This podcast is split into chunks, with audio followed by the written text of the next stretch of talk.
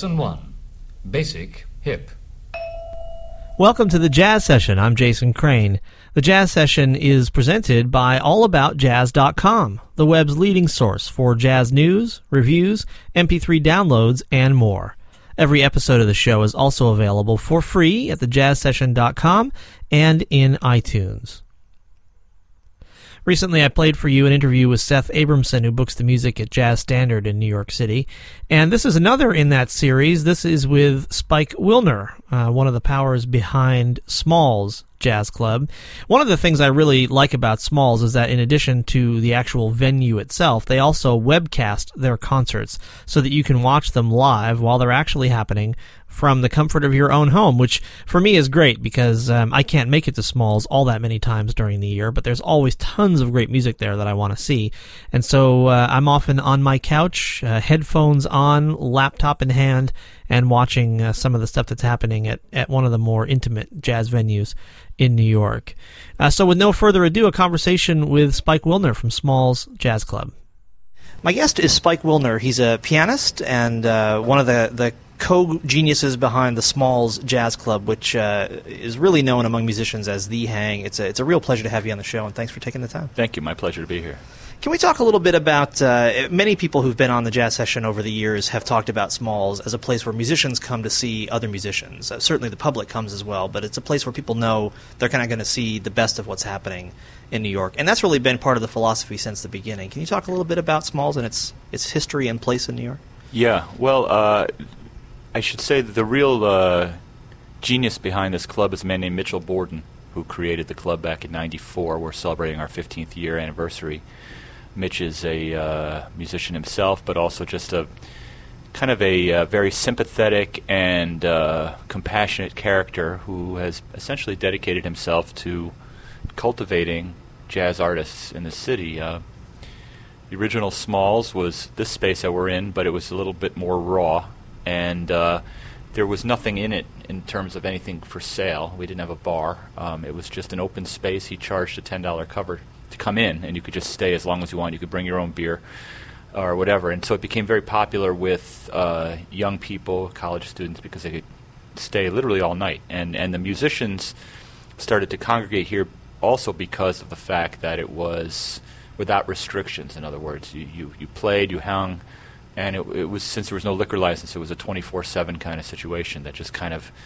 became a culture unto itself after a number of years. Um, Mitch had a really good ear for some of the young talent that was coming up at that time, and he'd essentially choose artists that he would give residences to in order to cultivate them. I happened to be one of the guys that he believed in at the time. I don't even know why, but he heard something in my playing, and I I had a steady gig down here that started on uh, two in the morning on Tuesday. It was two to six. That was my slot. Um, but uh, you know, a lot of the names that we now uh, you know are now famous from our current scene were also part of that. You know, Kurt Rosenwinkel, uh, Brad Mehldau was here, Chris Potter, uh, Omer Avital, Jason Lindner, um, Ari Roland, Chris Byars, Grant Stewart, Joe Magnarelli, Ned Goold, Sacha Perry.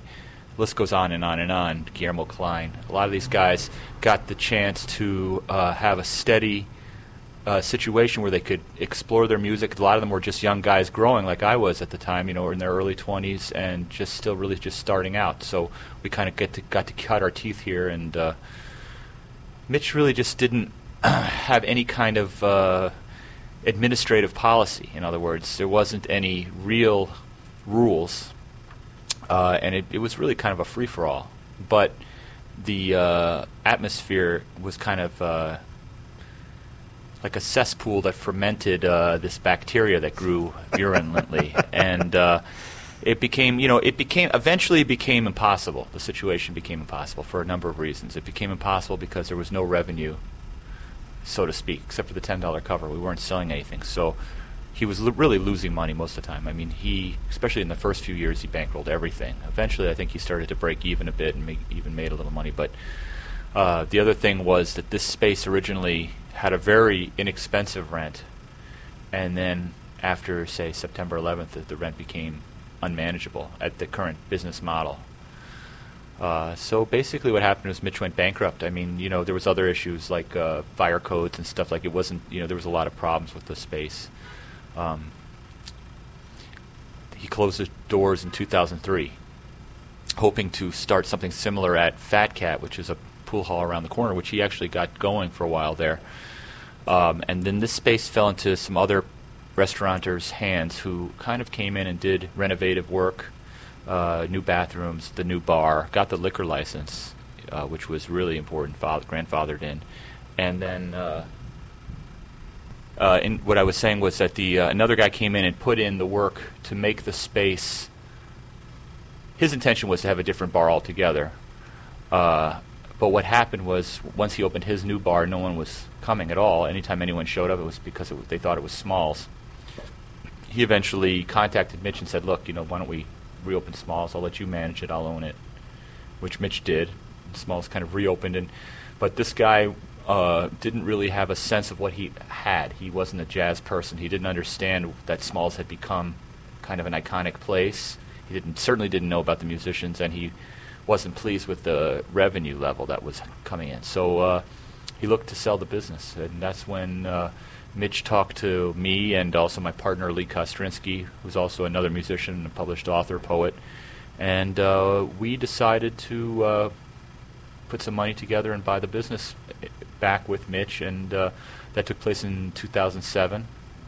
And since that time, we've just our goal has been to essentially restore the club to its original luster in terms of the spirit of the place, and then also to kind of even push it beyond what Mitch had done in that first part, which was also to you know just make it more comprehensive in the booking policy, uh, and also just with our current website, have something kind of cutting edge with you know our archive and our live video and stuff to just kind of show to the world what's happening down here because it's, it's so much incredible music that gets played here every single night of the week. So, and uh, you know, as a professional musician, I'm in a good position to uh, make things happen because I have connections with everybody that's already playing. They all know me as a professional and as a friend, and uh, I also I think am keenly aware of the importance of the work that's being done down here. So it's kind of my passion to make sure that it gets uh, disseminated and uh, continued. How do you guys strike a balance between the kind of freeform, cutting edge approach and the fact that you actually have to keep the doors open by bringing revenue in? Well, I think the number one attitude is that we can't, you can't, it's an anti-business.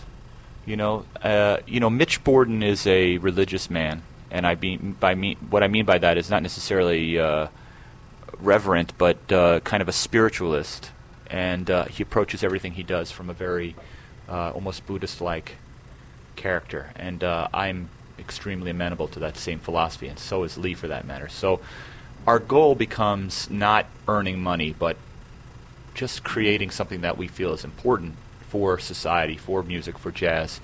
Um, so once you take the pressure of earning money out of the equation, then you have a lot more leeway to create things. It's not to say that we don't want to earn money, and I'm a practical man. I mean, you know, I try to we, we pay our bills every month, and we pay the musicians their salaries, and everything is on the books and clear. But uh, you know, the profit margin is not very large. It's a very small revenue, and uh, it doesn't really bother me, I should say. I don't know. I can't speak for the other guys, but for me, you know, I've been a professional jazz musician 23 years, so I'm used to not making any money.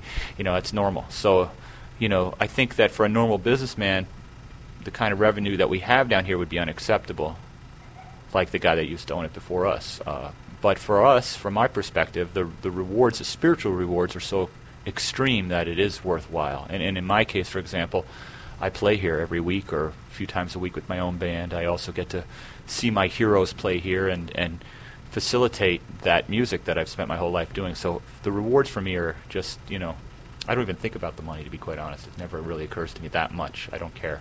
I don't think Mitch cares either.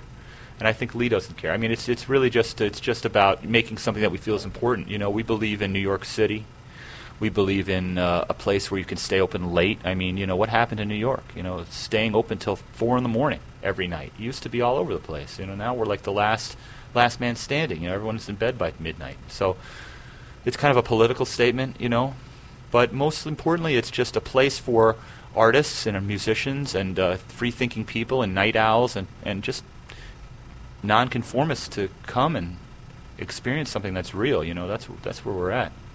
Gene Ludwig was on the show, the Hammond organist, a few weeks ago, and he was talking about uh, when he first came to New York, and uh, you know his experiences of starting gigs at three o'clock in the morning and playing the breakfast Sure, show and that kind of of, thing. yeah. And uh, you know he's uh, a guy, uh, you know, in his uh, his senior years certainly, and it seems like a lot of the younger musicians, people who are coming up now, don't really get a chance to experience what that scene was like, maybe except here at Smalls. Is it important to provide that so pe- for people? Absolutely. I mean, you know, I'm. I mean, I'm 43. I just turned 43 last week, and uh, I started playing when I was about 19. So I was in New York City back in the late 80s, and I think that I and, and my generation guys, and my generation includes guys like Peter Bernstein, Brad Mehldau, Larry Goldings. We're we're all the same generation. Joe Farnsworth, Eric Alexander. We all kind of came up together.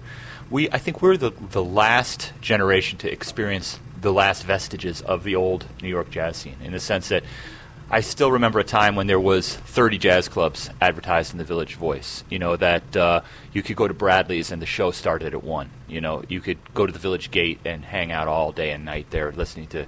You know I got to hear, uh, you know Art Blakey, Milt Jackson, uh, Tommy Flanagan. You know I saw these guys. Um, so that has been eroded considerably by a lot of factors. Uh, I'd say mostly economic, really, because it, it it is so expensive and difficult to, to, to run a place. You know, I mean, the I think the thing with Smalls too is that it has a kind of uh, modern philosophy on running a jazz club, which is which is very important. Which is uh, you know the old model of jazz clubs. I think is something that's becoming more and more archaic. Which is to say, like tables and waiters and people coming in for a show, and after the show's over, leaving. The old nightclub scene is kind of faded.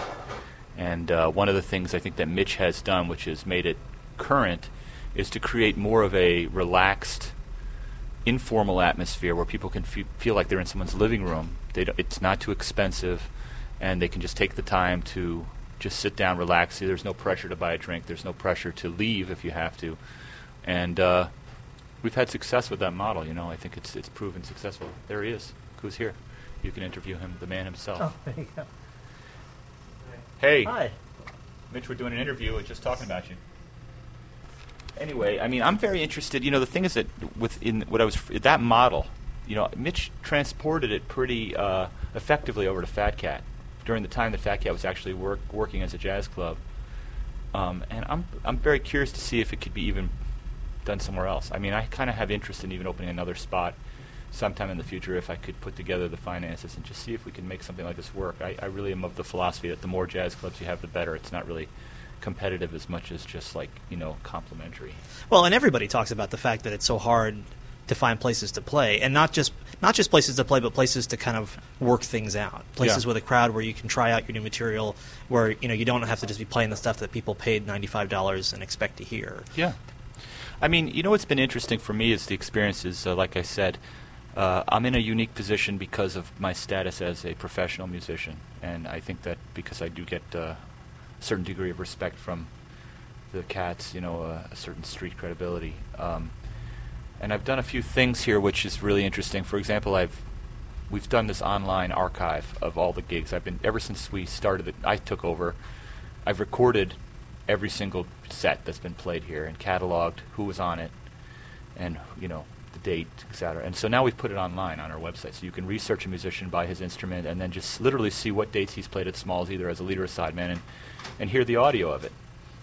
Um, but before I, that took me a lot of work to get it together. But one of the final pieces in that puzzle was to get permission from the musicians themselves to put their audio up online because you know you can't just record somebody and put it online. Um, so I went through the trouble of trying to contact everyone that I could. I mean, I, I, I there was a few instances where I missed some guys, but for the most part, I tried to be as diligent as I could to get information and uh, permissions. And the response that I got was overwhelmingly supportive and positive. I would say, you know, 90, 98% of the guys were just totally into it. And uh, the same thing happens when we book the, the club, which is that I find that we can get great, great artists down here to play and pay them fees that are well below what they deserve. And I, I don't say that proudly because it's not something that we're proud of, but it's not that we're trying to uh, take advantage of anyone financially, but that the, the people that come in here understand the, the circumstance. They know that there's only X amount of, well, you know, we have whatever, our, our legal capacity, 47 seats, or maybe 60 people with standing room, and we keep our cover charge very cheap, and we don't turn the house. So there's a, there's a limitation to how much money can actually be earned. We have three bands a night. So what happens is the musicians that come in, I think, come in with the idea that uh, they're supporting the club by playing here. Especially the more famous ones, they understand that first of all, the experience of playing here is very positive for them because it's really a listening crowd. It's a very sophisticated crowd. They're not talking. They're they're really keyed in on you. And so, as an artist, it's a very gratifying performance experience to be here, as opposed to say, in other places where I've performed. You know, it's very low key. And so I think what happens is we get guys like, for example, like Kurt Rosenwinkel. You know, he'll if he's in town, he might call and say, "Hey, can I come in and do a date?" And uh, you know, he'll what we'll pay him will be you know a, a fraction of sure what his fee is normally if he goes to Europe or that kind of thing. But for Kurt, he feels a sense of being at home when he's here because of his roots here. And also for him, it's like, you know, I think he plays big festivals where they're very impersonal, maybe huge concerts, et cetera, et cetera. And here he comes in and he hangs all his friends are at the bar. He can go in the back and have a cigarette, or you know, just hang out late. It's it's a, it's it's so so it means a lot to them. So that the the fee involved in being paid is is almost like it's like an honorarium more than say actually trying to make some money down here. So what I've experienced in this last couple of years is this sense of uh, cooperation from all the musicians to, to try to make something happen here. And it's been really a it's a beautiful thing. I think every most I would say not everyone, but nearly everyone is, is really on board with with just kind of making something happen here, you know. And I think that that also makes Small stand out from that. It, it's really a family business down here, you know. Uh, between Mitch and myself and Lee and, and our our staff that we have working, and then the musicians, it's it, it's really not like I said, it's an anti-business. It's it's, more of a family model, and uh, people respond to that warmth. And I think the, the the customers that come in here, even people that have never been here before, respond to the warmth of this room because they come in, they feel comfortable. They don't, you know. And so I think that's that's what we go on, and I think that's the philosophy that you have to kind of take forward into any club. I, I, I think if I was to try to create another club, I wouldn't do it any other way than this. Just try to keep it as, as relaxed and as uh, simple as possible. It's such an interesting space too, because the I mean the people who are in the front row uh, are like a f- two feet from the pianist and five feet at most from the stage. That's right. The whole place is really geared toward listening, as opposed to geared toward big pin spots and uh, you know ninety five dollars a ticket. That's right. I mean, we had last week we had Joe Martin, bassist, come in, and he brought with him uh, Chris Potter and Brad Mehldau for his quartet, and Marcus Gilmore on drums. You know, you're talking about really like the top names in jazz today, as far as draw and as far as uh, stature. And uh, you know, they come in because first of all, they love Joe. They love Smalls. They know me. I mean, uh, Brad and I grew up together essentially, and, and Chris and I went to college together. And it's, it's so it's just this kind of reunion of sorts. But what's wonderful is is like you know, it's like you said, I've got people sitting all around behind Brad or right right up in the stage, and so th- these are people that that have the opportunity to be so close to this guy, to see him so closely, you know. And it's uh, it's an experience you'll never get anywhere else in the world, I'm sure, with especially with that. Are there some moments uh, that you've experienced here at Smalls that really stand out for you? Some some nights you remember that were particularly special? Uh, you know, we did a. Uh, this was when Dennis Irwin was was very ill. Um, great bass player Dennis Irwin, who was our friend and uh, somebody that we love very much. And uh, when we found out how ill he was, we decided to do a benefit for him, and uh, we organized a thing. It was very informal, but we put the word out there was going to be a benefit for Dennis, and we essentially just put a big box at the door and we just said, put in whatever, you know, there was a slot. We, you know, whatever you want to put in, put in for Dennis. It's all going to go to Dennis. There's no questions about it. No one's, where no one's making any money here. Everything's going to Dennis. The turnout was incredible. I mean, it was just like we started around six and it went till four in the morning, and it was just a non-stop parade of every musician. You, I mean, the love for Dennis Irwin was was immense, and the support of the community was incredible. And you know, we had Joe Lovano down here, and Tardo Hammer, and Charles Davis, and just you know, luminaries. Everyone playing, everyone performing, everyone saying a few words, and then. Uh, you know, it just went on and on. It was, you know, packed, couldn't get in the door, you know, kind of thing. And then uh, I think we ended up pulling in like 20 grand. It was, it was like an incredible amount of money, like that we just gave. We ended up giving it to his son, Mike Irwin. Um, it just expressed to me so so vividly the the real tight knit nature of our jazz community, and, and when it's time for people to come together, there's still that spirit. I remember when I was a kid, I used to go to the to the church, the the jazz church, you know, St. Peter's up there, and and I. And I was also a student of Barry Harris's at his Jazz Cultural Theater. So for me, the, the idea of a community, the jazz community, has been instilled in me when I was very young, and it's something I, I value a great deal because I still feel it. And I know that the older musicians know what I'm talking about some of the younger guys never have gotten the chance to really experience that, which is just the sense of that a brotherhood of musicians. But that still exists, you know. And like I said, in special occasions, it, it comes up. You know, that that was a moment that that really was moving and uh, quite amazing. I have to say. Well, it's it seems like uh, since the relaunch, I mean, you guys have hit it exactly on the on the right note. I mean, you found a way to make the place both viable and uh, kind of spiritually satisfying to, to build that sense of community. We're trying our best, you know. I mean, I'm kind of, uh, I feel like it's desperate times, you know.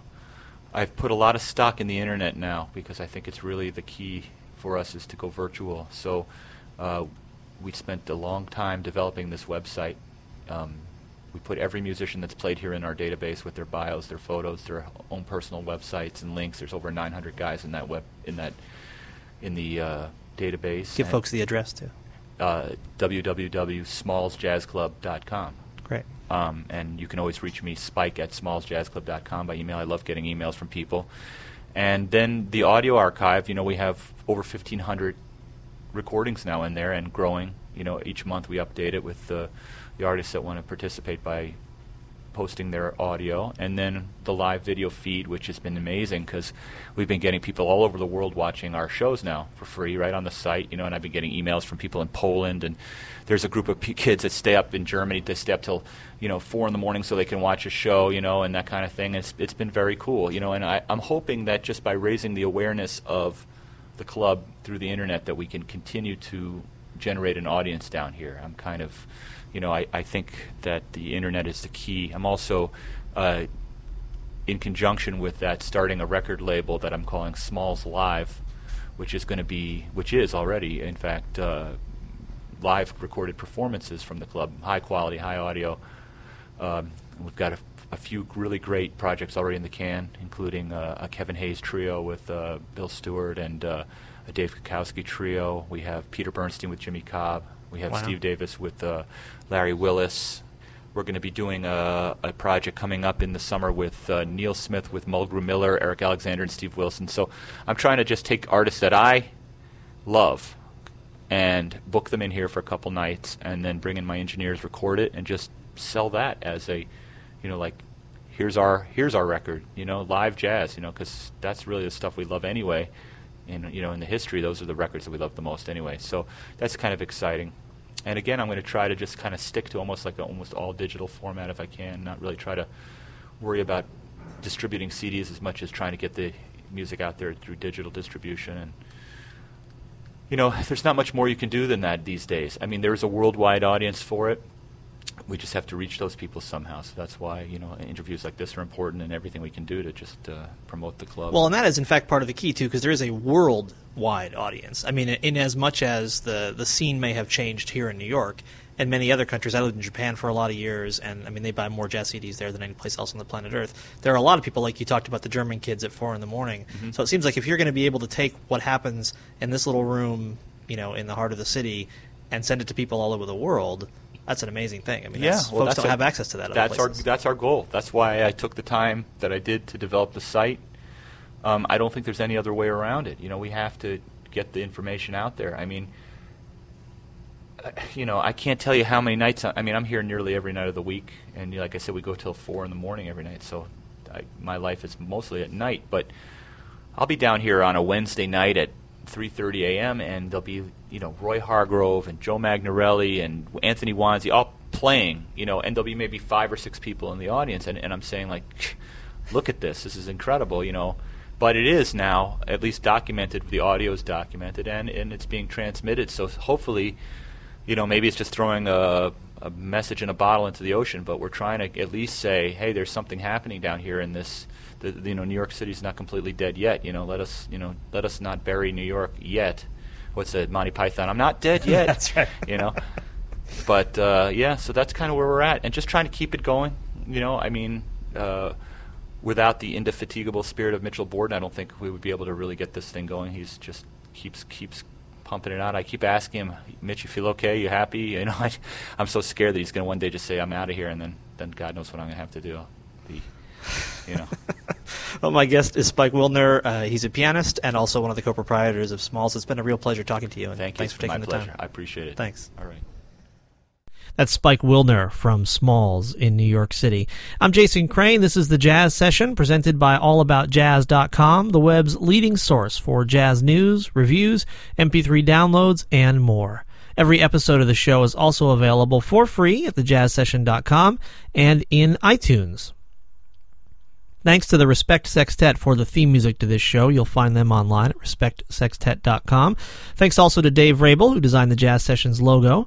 If you're interested in reading some of my poetry, you'll find it at jasoncrane.org slash store. That's where you can get my new book, Unexpected Sunlight, which came out in April on Foothills Publishing. Please go out and support live jazz whenever and wherever you can, and come back next time for another conversation about jazz on the Jazz Session.